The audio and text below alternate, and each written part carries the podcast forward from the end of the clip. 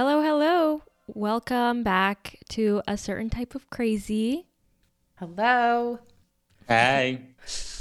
We have Alan here today with us. Hi, Alan. Thank Hi, you for joining. Girls. Thank um, you. Alan is the visual merchandising manager for a luxury fashion house, and we're going to pick his brain on what he does every day. He's going to give us some tips on anyone that might want to work in this field, and we're really excited. And Joe, I know you and Alan go a bit ways back, so if you can tell us like how you guys met and some history. Yes, Alan is one of my bestest friends in the whole world. We've known each Indeed. other for how long now? I think like seven years, seven, eight years.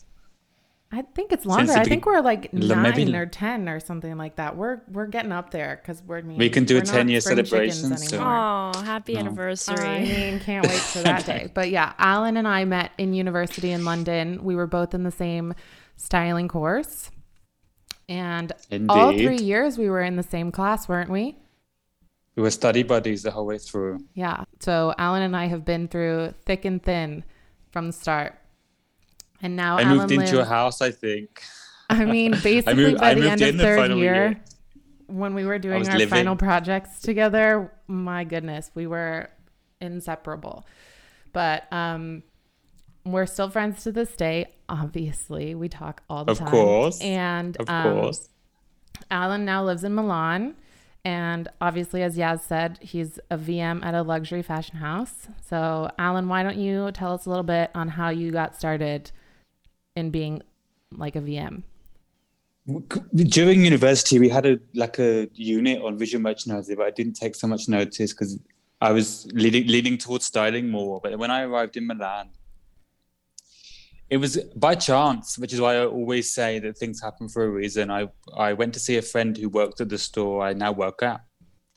And I just went to say hello, and my director at the time was there changing a window, and we just got chatting. And within a week, I started a job there, which was super a crazy way to start, an unusual way to start, but it's it's something that I'd done during studying. I was a V M for a concept store in London, so I had a background, but it was not something I was pursuing when I arrived in Milan. It just happened. It fell into place, so it was meant to be, should we say. How long have you been doing it now? How many years? For the current brand, four years. So wow. for a while, and before that, three. So it's been, uh, I mean, seven, eight years. Crazy. Have you seen a lot of like progression in the industry since you started? Like, has it been a lot of movement?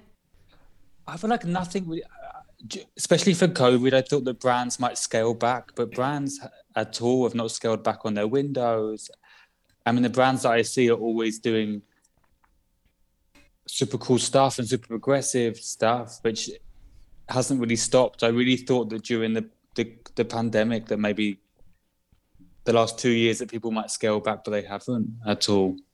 Can you give us like a simple as possible definition of what a visual merchandiser does for anyone that is not super familiar? So a visual merchandiser is in charge of window display, setting up a window, also inside the store. So setting setting a floor for, for a brand. So you you speak to the store, you speak to the merchandisers, and you find out in that month, in that period, what you need to push. And your job is to push that visually throughout the store and throughout the window. So you're in charge of sometimes thinking about concepts, designing a concept, or just implementing a concept that's been designed to you by head office. For, for, for my uh, my company, we're quite free to to create and be, be as creative. creative as we, yeah, which is nice. I think it's not common in most brands to have that freedom, whereas a lot of brands, you they're given a guideline or a layout by. A, you just have to follow it. So you, you don't get guidelines it. from higher ups ever. I create the guidelines. Oh, me and my do. team. Okay, because the team is Snap. small, so. We, So it's so fun because you get to create a guideline for the other stores. So it's super nice. Okay. But you're the one. What do you have to keep in mind when you're creating a guideline for different stores? Is it the same for each store, or does it depend on like where, on what location they are? Like what what are some things you have to keep in mind for specific locations? Because the I look after the Middle East, um, mm-hmm. India, and half of Europe. So the, mm-hmm. in regards to that, the buyer is always different. Of course, in the Middle East, the way clients dress is a lot different to the way Europeans dress, let's say, or we have certain rules, like, which shocked me when I first started this job, was when I first went to the Middle East, especially Saudi Arabia, they have rules that I did not expect, like, you can't have men, women's wear at the front of a store. It has to be men's wear at the entrance of a store. And you can't, mannequins are headless in the Middle East.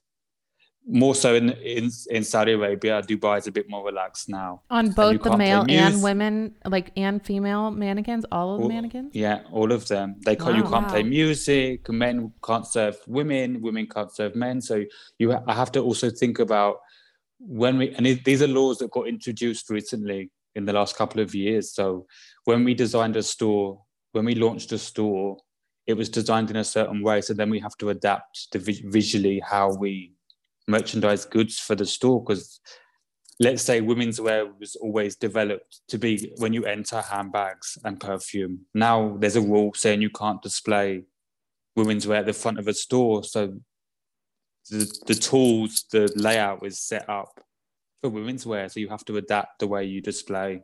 So um, would you consider fragrance something that's like, because a lot of the brands' fragrances are maybe unisex or something like that, yeah. you know? So like it could be playing towards females and males. So can you not have that at the front of the store too? You, because it's technically... Yeah, you can. Perfume, yes. Okay. But like, obviously makeup, no. Because makeup is predominantly female. It's really something I didn't expect to be having to think about when I mm-hmm. first started going to the Middle East. So if there's no music, is it just silent in there? It's I cannot silent. imagine a shopping a experience without experience. any music. Johanna can be heard from the entire store without any music. Oh my God. Just basic Poor voice. Poor people in the store. Oy vey. But then there is change. I mean, the, mid, the U A E, so Dubai, is a lot more relaxed now, and they they have heads. I mean, there's music playing. That's nice. There's, That's there's not. there's the mannequins have identities. Exactly. They're allowed eyes and a mouth so they can speak, like uh, Kim Cattrall. Wow. Jesus. But yeah, um, that's is... the main difference. I mean, India is super open, so that's the main difference of what I've witnessed in my time traveling, because I've been to America, and obviously America's like Europe, you can do anything and it's there's no rules, it's super easy. How much travel is involved with your job? I mean, given, you know, obviously we're in a pandemic, mm. but it, pre-COVID, normal times. I mean, I would travel every month, two weeks mm. of the month, I'd be out of the country. I mean, I have, I had fifteen stores when I started, and I would do a trip twice a year. And then wow. every every month to Paris or to Zurich. Are you traveling so on your own, or do you have a team that goes with you? Do you have a team by that myself. You t- meet there? Or like, who is it that's I'm, helping you?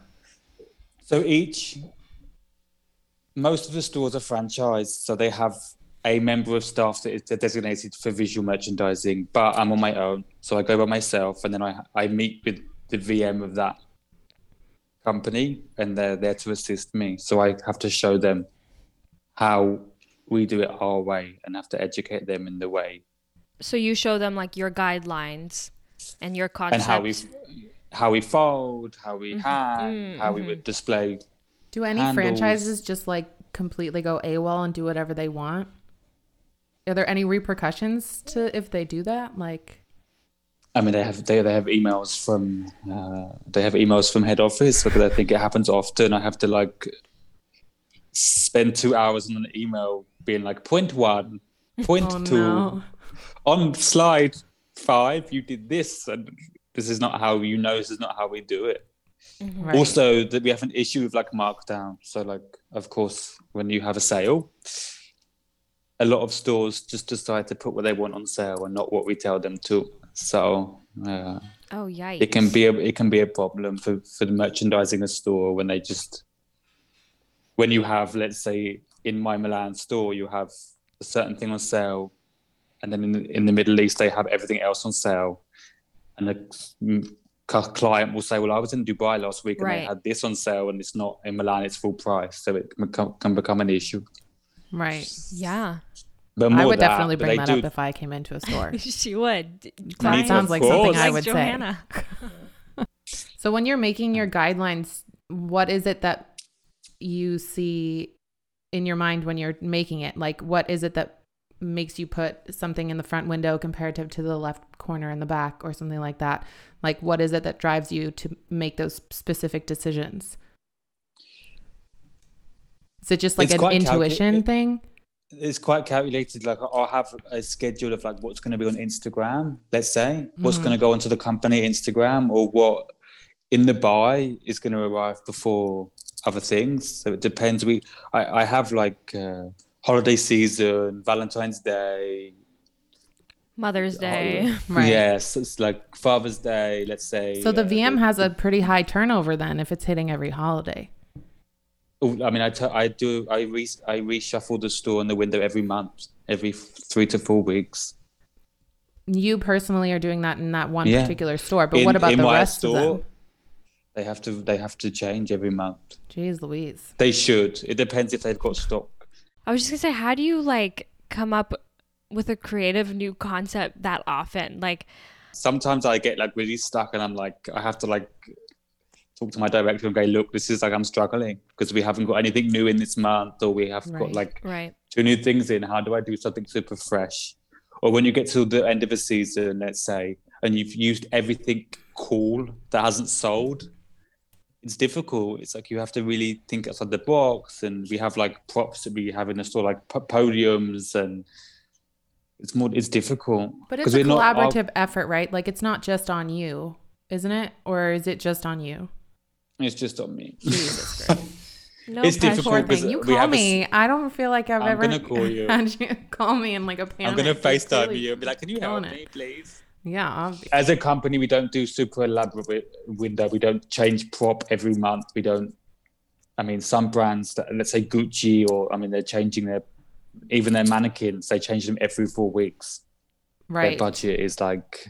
I was just gonna ask you about budget, because like Liberty's and like Harrods and those types of large department stores that do such elaborate V M work, you know, for their holidays and that type their of budget stuff. Is like millions. Think about Bergdorf Goodman. I mean, their budget is like yeah. But that have budget must to just change. Be something that they're prioritizing then, right? Because they're known. I mean, Selfridges, let's say, or Liberty's in London, or Bergdorf, they are known for their window, so they can't produce a shit window, a bad window. Mm-hmm. Because they're known for it. People go, people go to, to see that. Right. Well, I mean, it's just like when you were here and visiting me over like a, a couple of months ago or whatever before Christmas, yeah. and we went in front of that department store and they had that massive display in their windows, but there was no that fashion pieces Christmas. in it.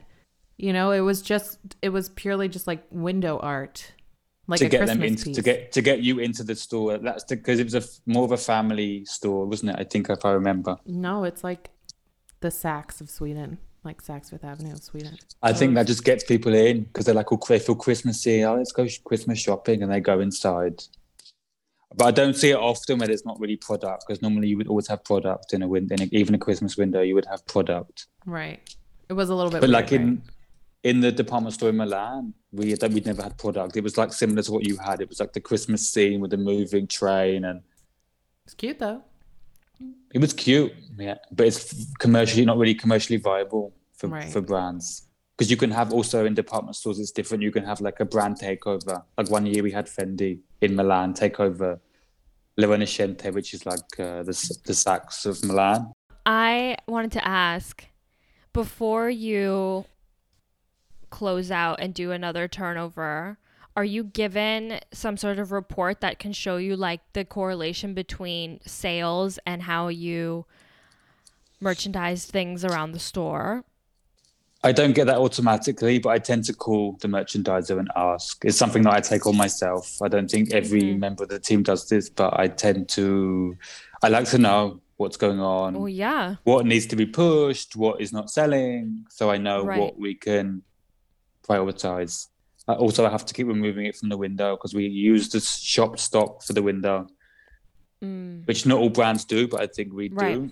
So if it's one piece, I have to be every. I mean, I'm going to be removing it every day to, for a client to try on. So I think we like to use things that we have a lot of stock of, and I know we're having more arrive. So I do get like a report every two weeks of like arrive ar- arriving stock. This is such a like stupid question, so forgive me for my rudimentary knowledge about visual merchandising. But just for anyone like that may be wondering, also for someone that wants to get into the industry.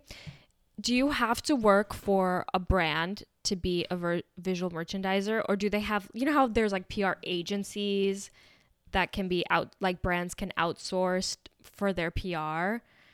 Are there any like agencies or like freelancers or consultants that brands can temporarily outsource for the visual merchandising, or do you have to work like in-house full-time for a brand? No, for sure. We have like freelancers. I have, I bring people in mainly for the showroom. Let's say I will bring a team in of freelancers, especially now that people can't travel. So my team from London can't travel here. So I have to hire someone freelance. I don't think there is an agency as such. Right. That like have teams of free, of visual merchandisers, but we definitely have people we work with that are not within the company that we can source, and they can come and help, and it's norm- I normally use the same people, so they're people that are familiar with the brand, that know how we how we work. So how did you find them initially? LinkedIn, actually. Oh, okay. Well, that's LinkedIn. Good to know. It's it's the best thing, LinkedIn. And I could give some advice to people who want to start is that I started as a sales associate in a store that needed assistance with VMing, so it's a case of you can start free. I started freelance for my company for six months, and then I became full time, permanent. Yeah, permanent within the company. So I think freelancing, people are either nervous just to freelance because it's not secure, but it can lead to something more secure. So it's uh, depends on how you feel about being able to do other jobs, being able to be a bit more relaxed and go to different companies, whether you want to work for one core company, which for me is easy, easier. Do you do you bring in those people? To, are they more for like physically like to have extra support there in the store actually like placing product? Exactly. Are... If, if we have a big window change or if we okay. have something that I need two people because it's difficult for me to be on my own. Do you find being a visual merchandiser like a very physical job? I do, yeah. I spend a lot of time up and downstairs and carrying. Our store has five floors, so I'm Jeez. Up and down. Um, it's like it's like the gym for me now. I mean, I have a good bum now because of the stairs. Yeah, fair. Perks. You know who I don't so, envy I, are the V M people at Dover Street Market in New York with that eight floor no. situation. Like even, no, it's like even shopping that store is. is I mean, um, amazing, amazing store, amazing visual, but yeah, it must be difficult. No. And mannequins are not the most easiest thing to carry because they're all got they've all got parts. The arms come off, the heads it's come like off. It's like taking care so of it's... a drunk friend, really. Yes. And they fight and back. Them. Like they're they not do, docile. They, like, they're aggressive. They're aggressive. These people. They don't mess with you. They they will hurt you. Genuinely. Maybe they were better off without the heads. Probably. No comment. Wait, so okay, I have a question because you guys, both of you, went to like fashion s- school for fashion. Do you feel like someone has to go to school for fashion or for something specific to get into visual merchandising? Do you want the honest answer or the politically correct answer? We sure do. We want the honest answer here. We don't spend any bullshit on this it, podcast. Thank you so much. No bullshit needed. Um, I would always suggest going to get an education. So kids stay in school.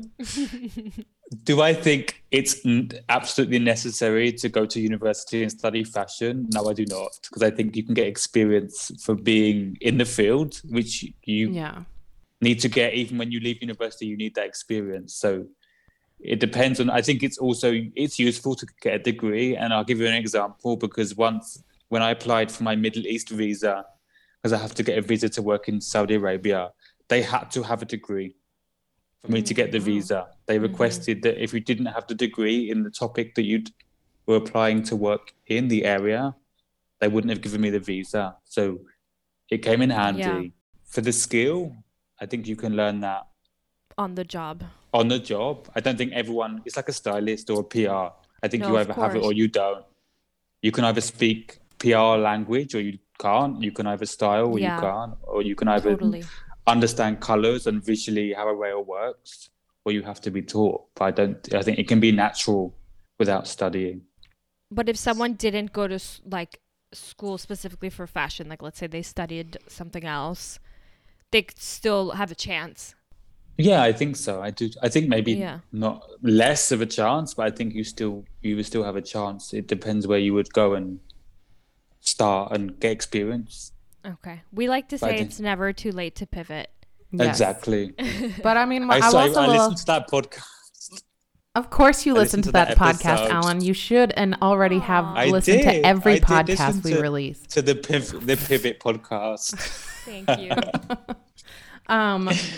What was I going to say? Oh, I was going to add to what you were saying and say that it's a lot of like right time, right place too, especially if you're freelancing, because you do lose a lot of mm. networking if you don't go to say like a fashion university and you want to go into fashion. Like look at Alan and me, right? Like it's like X amount of years later and we're still like friends, but we do also like look out for each other in the industry. Like if we see anything yeah. like, yeah. and I like world. still get work. I get, I used, I still talk business-wise with people from university, so it's good for contact making, and you always meet those people you study with even years later. You're you can still come across each other and the paths can cross. Yeah. So don't ever kick anyone on the way up. It's a small because you never know where they're gonna where people. they're gonna get. Yeah, yeah, for sure. That's very true. Was um Marangoni the only fashion schooling that you did, or did you do anything else? I did a foundation year and one year of a B A doing fashion design, actually. Did you? Before I arrived. Yeah. Well, if you weren't doing visual merchandising, what job in fashion or not in fashion would you want to be doing? We like to ask this question. It's a good question. I think I would be doing styling, I think. Because they still have like, it's still there for me. It's still in my heart. I still have a passion. I mean, do you think you'll ever going to pivot back into it? I think so. I, I think I will, yes. Do it. Alan's this such a great exciting. stylist. Not that he's not an I amazing really, visual merchandiser, but I mean, he really does have a talent. I enjoy it. I I feel like it's creat- creatively, no shade to my current job, but it's creatively, it's a very interesting job. And you, I feel like you can push the boundaries and you can... give uh, how do I explain you like can give stronger thought. voice. you can you can st- yeah a stronger voice you can you can make you can start topics you can start conversations that are maybe more in depth and life-changing, shall I say. Would you want to do editorial or celebrity? Ed- editorial I think. Me and Johanna yeah. always discuss this because I think she's an amazing celebrity stylist and I'm an amazing editorial stylist, so I think that's a, a combo. Yes. I mean, to be fair, we're, we're very good opposite sides of the coin, you know, because like Alan yeah. has a really great editorial eye and like mm-hmm. I have a good personal style, red carpet, celeb eye. So it's just like Which they're I very I would, different. I would struggle. I think I would struggle mm-hmm. with doing like a personal styling because I'd get a bit I'd get a bit anxious, I think. Well, I can s- still do editorial, but I mean, it's just not... It's not like how Alan does it, you know what I mean? And Alan still does like celeb stuff, but like it's it's just different, you know? Uh, well, keeping on topic of editorials and things, I wanted to ask you like who your biggest inspirations are and like what your favorite fashion magazines and stylists and designers, photographers are. Like just get a little bit of inspo and tell people what you're vibing on.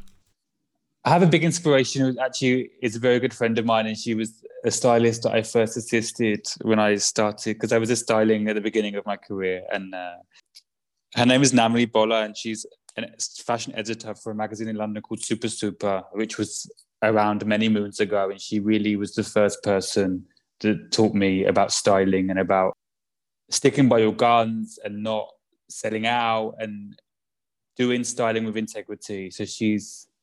is someone that has inspired me a long time, and she still inspires me now with the conversations we have about the industry. And in terms of magazines, there's a magazine called Candy Magazine, which is a magazine, a fashion magazine that is focuses on transgender models and transgender role models. And it's a really interesting magazine from Italy, something that's pushing boundaries for me. So it's that's the area that I like.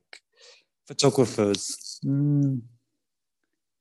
I'm not super clued up these days on photographers, but I know Yaz always asks me about photographers, and I'm like, oh, like, is it? Know. I forgot. There's the one that shot Beyonce for Vogue, Tyler. Oh, really?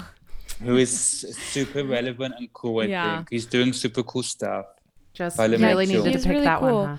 Huh? Um, no, why? I think, why? No, okay, because last clearly week Alan did... hasn't listened to our latest episode. Our latest episode that came out last or two weeks ago was a trivia episode. And one of my questions for Joe was, who was the photographer that shot Beyonce's September Vogue cover? And she's like, what? I don't know. I had no idea. It was Tyler bad on me, cool. Bad Johanna. Specifically, like, in your day-to-day job, is there any type of software that you particularly think is helpful for people to know if they want to get into V M? Like, did you need to know, like, Illustrator, or is Photoshop something good, or like do you need to know like C A D? Like, what's I that? What's use, C A D? It's C A D's a, like a design software that you use to design window layout, and like okay. if you're if you're doing a new prop or if you're designing a new window installation, C A D's mm-hmm. like the one that you use to design mm. that, and you send that off to a designer and they can make what you need to be made. Mm. I would say I tend to use like InDesign and Photoshop more for like guideline layout. I don't really use so much software in my job, but mainly just InDesign to do layout and then Photoshop to edit the picture to make sure lighting is is as it should be, or if there's an imperfection somewhere I fix. Okay. Also, I mean, e- Excel, but that's for expenses, not for... Yeah, but no, but Excel not, um, is a, is one like across all jobs. I was telling Joe during like lockdown back in April, I took an Excel course online and it was actually super helpful. Like when I first started using Excel, I never knew how to use it when I started this job. So I would sit with my laptop, Excel and a calculator, no joke, next to the laptop. And I would like calculate on a calculator the, and then type it into the Excel spreadsheet.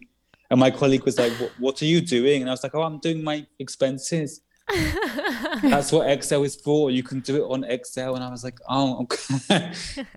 I love Excel so much. I used to think I actually had a good grasp on it until Yaz actually did this course. And she's like, did you know you can make pie charts? And I was like, no, I didn't know that. I had no idea. I was like, maybe I should take this course.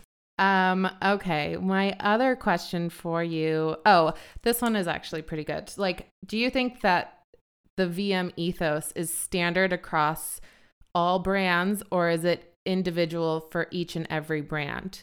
So do they have like a pretty much a rule book for V M across like the board in the fashion industry, or does every brand take it on as an individual type of I think it way? Depends on the aspect that we're looking at. Like, as I said earlier, I have a lot more freedom than I think many brands do. But I think as a whole, I think the way you look at VMing, I think it's similar because it's about pushing product. It's about promoting new season. It's about putting relevant pieces on display. So I think that is across the, the entire board of any brand.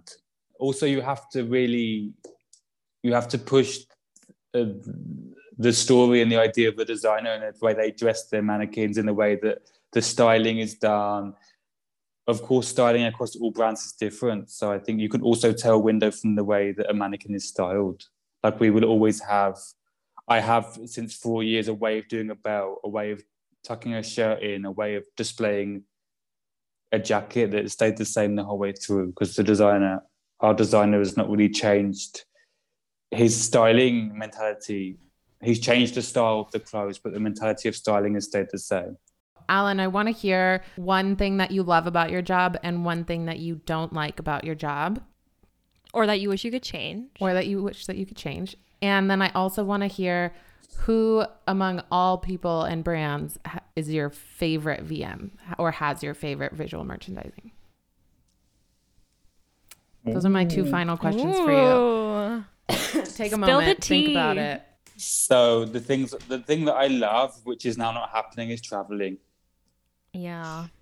Because it really got me to see different places that I never would have seen without my job. I really went to countries that I wasn't expecting to with this job. So I really missed that. Obviously, with the current situation, as I call it, mm-hmm. it's really changed the way we work.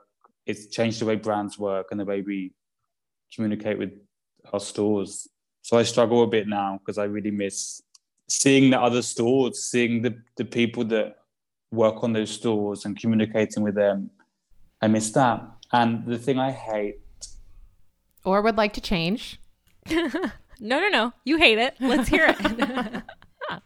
The long hours, I, they're tiring. I wouldn't change it, but obviously... I prefer to get sleep. I prefer to get sleep and not get sleep.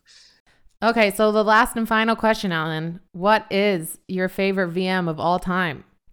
Well, maybe not last that, and final, but that's not the last question.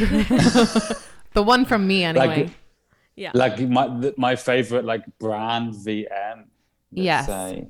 Oh, apart from my own. Yeah. Yes, that course. Is obviously excluded from this question. While he's thinking, can say, we just say that there's. that Zara has like pretty much one of the highest budgets for V M in the high really? Street. Really? I didn't yes. I didn't know that. I learned that in school and you did too, because I'm fairly certain we were sitting next to each other. Because I don't remember hearing that. um, ten, ten years ago. If was. You ever look at their mannequins, you can see by the quality of the mannequin that they're a lot more expensive looking than like say H and M mm-hmm. or something like that. But they put a lot of money in their V M budget in comparison to other high street fashion brands. Anyway.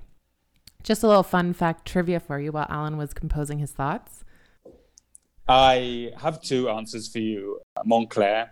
Mm-hmm, mm-hmm. I think what they're doing is super cool. I think it's really current, futuristic. The set, the two, I think it's that they really uh, are speaking true to the designer and the collaborations they they are releasing. And a brand I don't live for, but I love their VMing is Gucci, because they really have a good mm. budget, and you can see the budget they put into their windows. I mean, they change every six weeks. They have new mannequins every six weeks. I mean, those little teddy bear head mannequins were pretty innovative. Yeah, like it's unprecedented. Yeah, I mean, it's it's not common for, to, for that to happen. For them to you to change an entire mannequin family, let's say, every six weeks, because it's just. That's their budget is, I mean, we yeah, all know their budget is the extremely money. High.